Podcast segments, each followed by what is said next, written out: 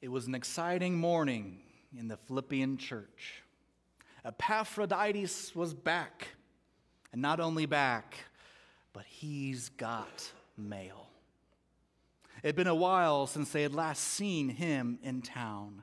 And to be even more honest, they were quite grateful to even see Epaphroditus alive.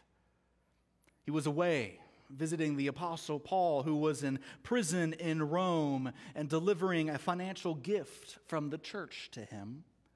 In a time before Venmo and electronic checks or even the postal service, he was the church's messenger boy.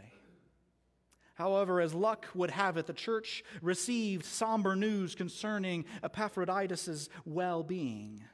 He had become ill while running the church's errand, and his sickness took a turn for the worst, so much so that he was knocking on death's door. Anxiety was through the roof for the Philippian church. Likely many prayer meetings were held petitioning God to heal him, and the Apostle Paul says that God had mercy on him. Epaphroditus finally recovered, and now he is being sent back to Philippi with a thank you letter from Paul addressed to the Philippians for their generosity. But Paul could not pass up the opportunity to preach one more time, albeit through a letter. Epaphroditus was heading home already. Why not kill two birds with one stone? There was likely much enthusiasm and anticipation surrounding this letter from Paul. After all, he was the one who essentially founded their church. He had a special place in their hearts and their history. Maybe the Philippians could remember their first impressions of Paul, this foreign Jewish man, along with his companions Silas, Luke, and Timothy, when they waltzed into Philippi one day. They had come, they had come here because they had had a vision of a Macedonian man in a dream telling them to come here. Maybe some of them were there when Paul baptized their church matriarch, Lydia, and her family.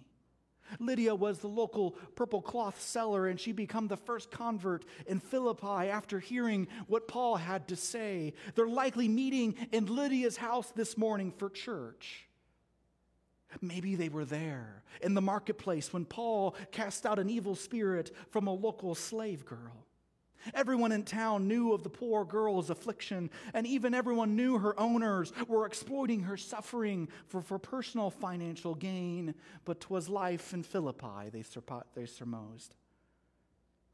However, this demon possessed girl was harassing Paul and his friends that afternoon, so much so that scripture says Paul, very much annoyed, turned and spoke to the evil spirit, commanding it to come out in the name of some guy called Jesus Christ. And incredibly, it did. Instantly, everyone was stunned. They had never seen anything like this. Maybe they remember Paul and Silas being imprisoned for their supposed disturbance of the peace. After being attacked by the angry crowds and stripped of their clothes and beaten with rods, they were thrown into the local prison. Maybe they recall that night at around midnight, an earthquake struck Philippi. Their homes reverberated and rumbled and shook because of the seismic tremor that reverberated throughout the entire town, with its epicenter, they later found out, being that local jail. Maybe the jailer who was on duty that night, who's still a regular member at their church, still talks about that night that night that Paul and Silas refused to leave after being set free. The night that they, were, that they saved his life in more ways than one. The night that he and his family were baptized after hearing about salvation again through this man called Jesus Christ. That night changed that prison guard's life forever, and he's probably still testifying about it. This same Paul is writing them all from another personal letter from another jail cell hundreds of miles away. He's in prison awaiting trial before Caesar, but that hasn't hindered him from thinking about the Philippians. They have a special place in his heart. As he says throughout the letter, that they are a source of joy for him. They are regularly in his prayers, routinely on his mind, high praise coming from someone of Paul's caliber. Whatever was planned for the weekly gathering for the Lord's Day in Philippi is set aside for Paul's postage.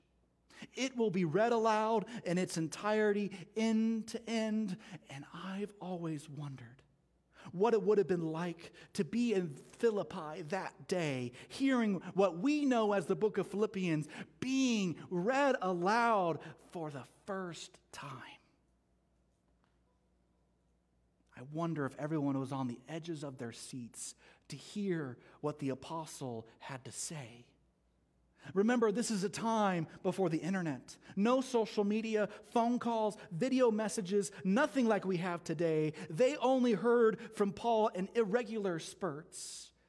Perhaps everyone in the Philippian church is hanging on to every word from Pastor Paul. But I also wonder if they knew that they were receiving what we know now as sacred scripture, the Word of God from the Holy Spirit Himself through the words of the apostle to the ears of the Philippians. Imagine hearing this for the first time. Let each of you look not only to his own interest, but also to the interests of others. Have this mind among yourselves, which is yours in Christ Jesus, who, though he was in the form of God, did not count equality with God a thing to be grasped, but emptied himself by taking the form of a servant, being born in the likeness of men, and being found in human form, he humbled himself by being obedient to the point of death, even death on a cross. Therefore, God has highly exalted him and bestowed on him a name that is above every name, so that at every name of Jesus, every knee should bow in heaven and on earth and under the earth, and every tongue confess that Jesus Christ is Lord to the glory of God the Father.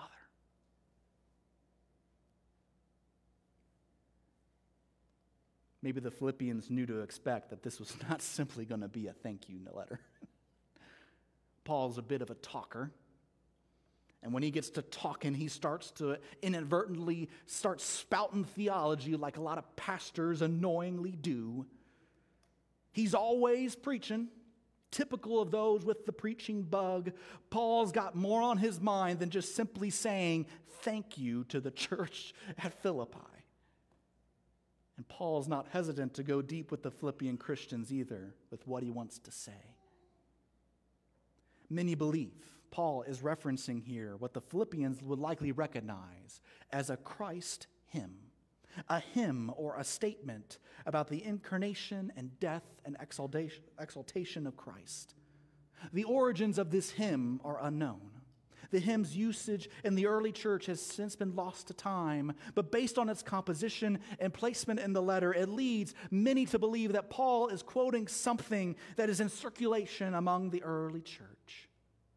Hymns like this were useful as teaching tools to rehearse important aspects of theology. They were recited corporately in a church service, like creeds or statements of faith or confessions of faith are still recited today. Perhaps you participated in something like that at some point.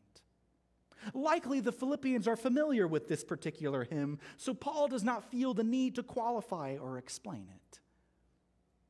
Now, many theologians today that are much smarter than me might want to camp right here. They want to dissect this first century hymn, picking it apart, analyzing each phrase, and discerning the deeper meaning behind each of them.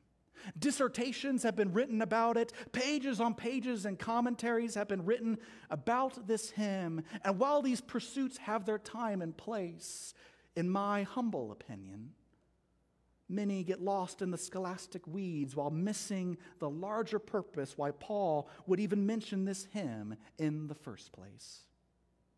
It's not by accident or coincidence that Paul brings this hymn to the minds of the Philippians. I believe Paul is wanting to talk to those of us, whether you're a Philippian or a Christian today, who are deeply familiar with this story, this story of the incarnation and the crucifixion of Christ. He wants to remind us of the attitude that was within the person of Christ that motivated or propelled the Son of God to do what he did, as it has bearing on how Christians are to live in the light of the cross. In a nutshell, the hymn eloquently walks through or rehearses what Jesus did. Christ, who already existed before the creation of humanity, was a person of the Godhead who willingly humbled himself or emptied himself of that divine status for the sake of humankind. He counted the interests of others more important or more significant than his own. And another word that we could use to reflect this decision is love. Out of love, the Son of God willingly chose to take on our human nature to save humanity from their sins, even though we did not earn or deserve it. Love is the only explanation for this willingness by Jesus. The Son of God did not think it beneath him to do this. To become a servant for sinful, undeserving mortals is actually intrinsically who God is. For you see, Jesus did not abandon or cease being God. Rather, by taking on human form, Jesus demonstrated what it truly means to be God. To be God is to be love. For God is love. In fact, he was willing to go as far as it took, namely drinking a cup that resulted in death. And not just any human death, even death on a cross. Love demanded a sacrifice, and Christ was willing to do so. So when we survey the wondrous cross, on which the Prince of Glory died, what we see is what it means to be God.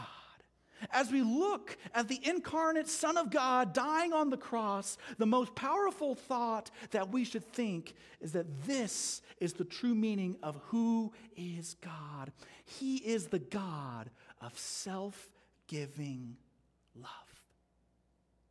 For God so loved the world Love so amazing, so divine. What wondrous love is this that caused the Lord of bliss to bear the dreadful curse for my soul? This is the gospel. This is the good news. God has not forgotten about us. God still loves us. God loves us so much that He found a way to save us. And this love, at least in the eyes of the Apostle Paul, is not voted, motivated by reward, gain, promotion, or self interest. No one would be crazy enough to do what he did, expecting nothing in return. No one except Jesus. Christ emptied himself, served and died without a promise of reward. Christ acted on our behalf without a view of gain. Christ surrendered his life not for a trophy or a crown. The only crown he was concerned with wearing was made of thorns. He did not live a full human life and die an excruciating human death with an eye on the prize, so to speak, whether it was here on earth or in glory. While we do have him wrestling with his own interests in the garden, ultimately, Christ put the interests of his heavenly Father and even the interests of humanity above his own.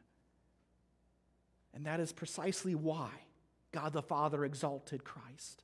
Christ did not exalt himself, someone else did. It is because of his self giving love that he's been exalted by God the Father. He deserved and earned exaltation, though that was never in his mind, because he sacrificed himself in the name of unconditional love for the sake of transgressors. He has been returned to his status of glory and bliss, though now with nail holes in his hands, and one day One day, at the name of Jesus, every knee will bow in heaven and on earth and under the earth, and every tongue will confess that Jesus Christ is Lord. All will join in saying, Worthy is the Lamb that was slain to receive power and riches and wisdom and strength and honor and glory and blessing. Christ's entire life, from his birth to Good Friday, is the template for all of Christian living, according to Paul. Jesus modeled and exemplified how citizens of his kingdom are to behave and act toward one another. Paul earlier told the Philippians, Only let your manner of life be worthy of the gospel of Christ, standing firm in one spirit, with one mind, striving side by side for the faith of the gospel. I'm convinced this is what Jesus meant when he told his disciples to take up their own crosses just like him. Following him demands denying oneself, taking up one's own cross, and following in his footsteps. Whenever Christians engage and live life with one another, it is to be marked by the same kind of self giving love that drove the Son of God to leave glory be born in the likeness of humanity, serve instead of be served, and die a criminal's death. If we're truly to be Christians, which literally means little Christs, then we must model that which what our Lord demonstrated to us. If we truly want to be godly people, be imitators of Christ, to be little Christs, then we must, above all else, love like He loved. There is no alternative. 1 John chapter 4 says it this way Beloved, let us love one another. For love is from God, and whoever loves has been born of God and knows God. Anyone who does not love does not know God, because God is love. In this, the love of God was made manifest among us, that God sent his only Son into the world so that we might live through him.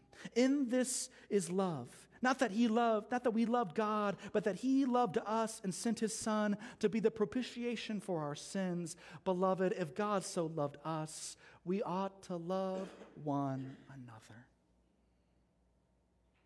Rehearsing the story of Christ ought to always prompt us to examine ourselves, to check our hearts, to see if we are living worthy of the gospel of Christ. Every time we gaze upon that old rugged cross, it should remind us of the love God showed us, but also stir us to love like He loved. We're not simply to admire what Christ did on the cross from afar and change nothing about our lives, nor are we simply to take what Christ did on the cross as some sort of fire insurance. Dallas Willard rightfully calls these kinds of people vampire Christians. They say to Jesus, I'd like a little bit of your blood, please, but I don't care to be your student or have your character. In fact, won't you just excuse me while I go about my life and I'll see you in heaven? May that never be said of us. For to this you have been called, because Christ also suffered for you, leaving you an example so that you might follow in his steps. Are we taking up our cross like Jesus did? Are we loving others like Jesus loved? Are we living up to our name's sake? Are we sacrificing our interests for the interests of others? If someone were to describe us, to describe our church, would love be at the top of that list? Or would a different characteristic be? So, like the Philippians, how do we have this mind among yourselves, which is yours in Christ Jesus, here at Gibbon Baptist Church? I think it starts with a proper understanding of what love is. My theology professor in college, by the name of, um, by the name of Dr. Chris Bounds, had this definition for love that I believe is both biblically and theologically sound that I want to pass on to you. He said love is composed of two parts. First, there is a desire or a want. Love is the desire for union or relationship or fellowship or oneness with someone or something. But second, love is the alignment of our will with that desire or want. Love is making decisions and choices that actually bring about union with that someone or something that we desire to be in union with. Allow me to illustrate for you. I love barbecue. Having grown up in Kansas City, Missouri, it should come as no surprise that my favorite food group is barbecue. I am not a vegetarian. I am a carnivore. Give me some beef, pork, or chicken. It doesn't matter. Give me some ribs or some brisket. My mouth is already watering just thinking about it. And yes, I know lunch is coming. I'm almost done.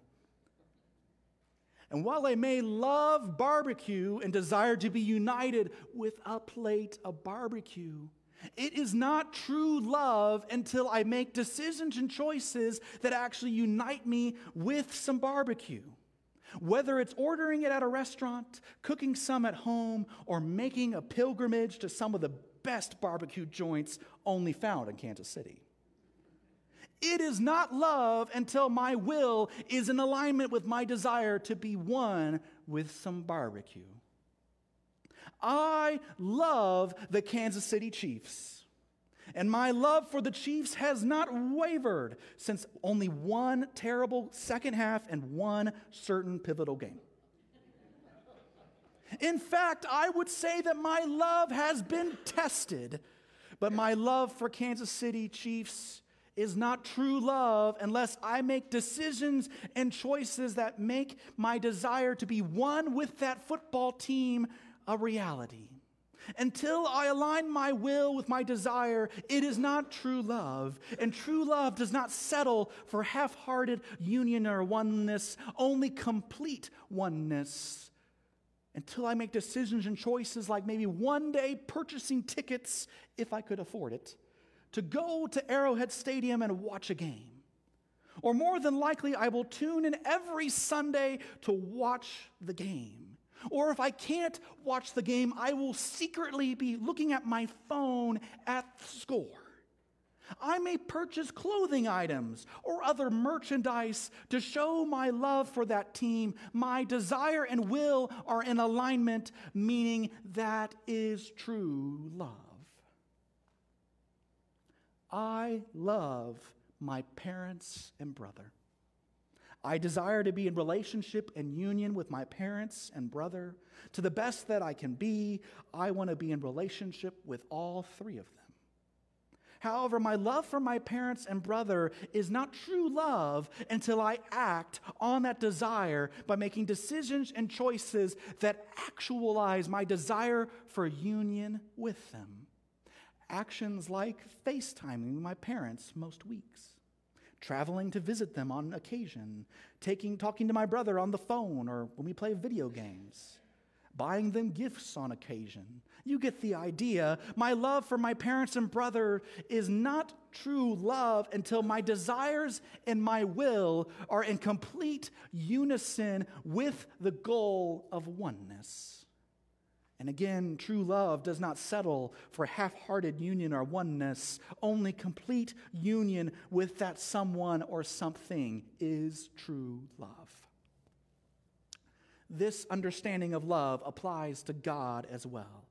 And we see it exemplified in perfection in the life of Christ, culminating on the cross. You have heard it said, For God so loved the world. God loves humanity. God wants to be in relationship with humanity, but sin gets into the way of that. Sin disrupted and ruptured our relationship with God, but that did not stop God from aligning His will with His desire for union with humanity. Sin did not win. God God's love win. So keep reading the passage. For God so loved the world that he gave his only begotten Son. God took action to overcome sin by sending his Son. The Son of God did not simply desire or want relationship with us. The Son of God made a choice. He made a decision, multiple decisions, in fact, a series of decisions. He chose to leave glory, to empty himself, to be born in the form of a servant. He chose to be born in the likeness of humankind. He made decisions that were obedient with the mission for which he was sent. And ultimately, he chose to suffer and die, even dying on a cross. Jesus aligned his desires and will for union with humanity. He demonstrated what true love is, and now he beckons us all to do the same, to imitate his way of loving. While we may desire union with one another, are we making decisions and choices that result in what we desire? It's the thought that counts is not good enough for true love. While we may agree with treating others like we want to be treated, are we making choices that actually actualize what we are saying? If we say that we love this church family here at Gibbon Baptist Church, are we making decisions and choices that make that desire a reality? Are we making decisions and choices that bring a smile to our Lord's face? To have the mind of Christ Jesus means we need to not simply desire union with others. It's not good enough to agree with that sentiment, but we actually have to make decisions and choices, often sacrificial and selfless in nature, to make our wants a reality. And we have to be active.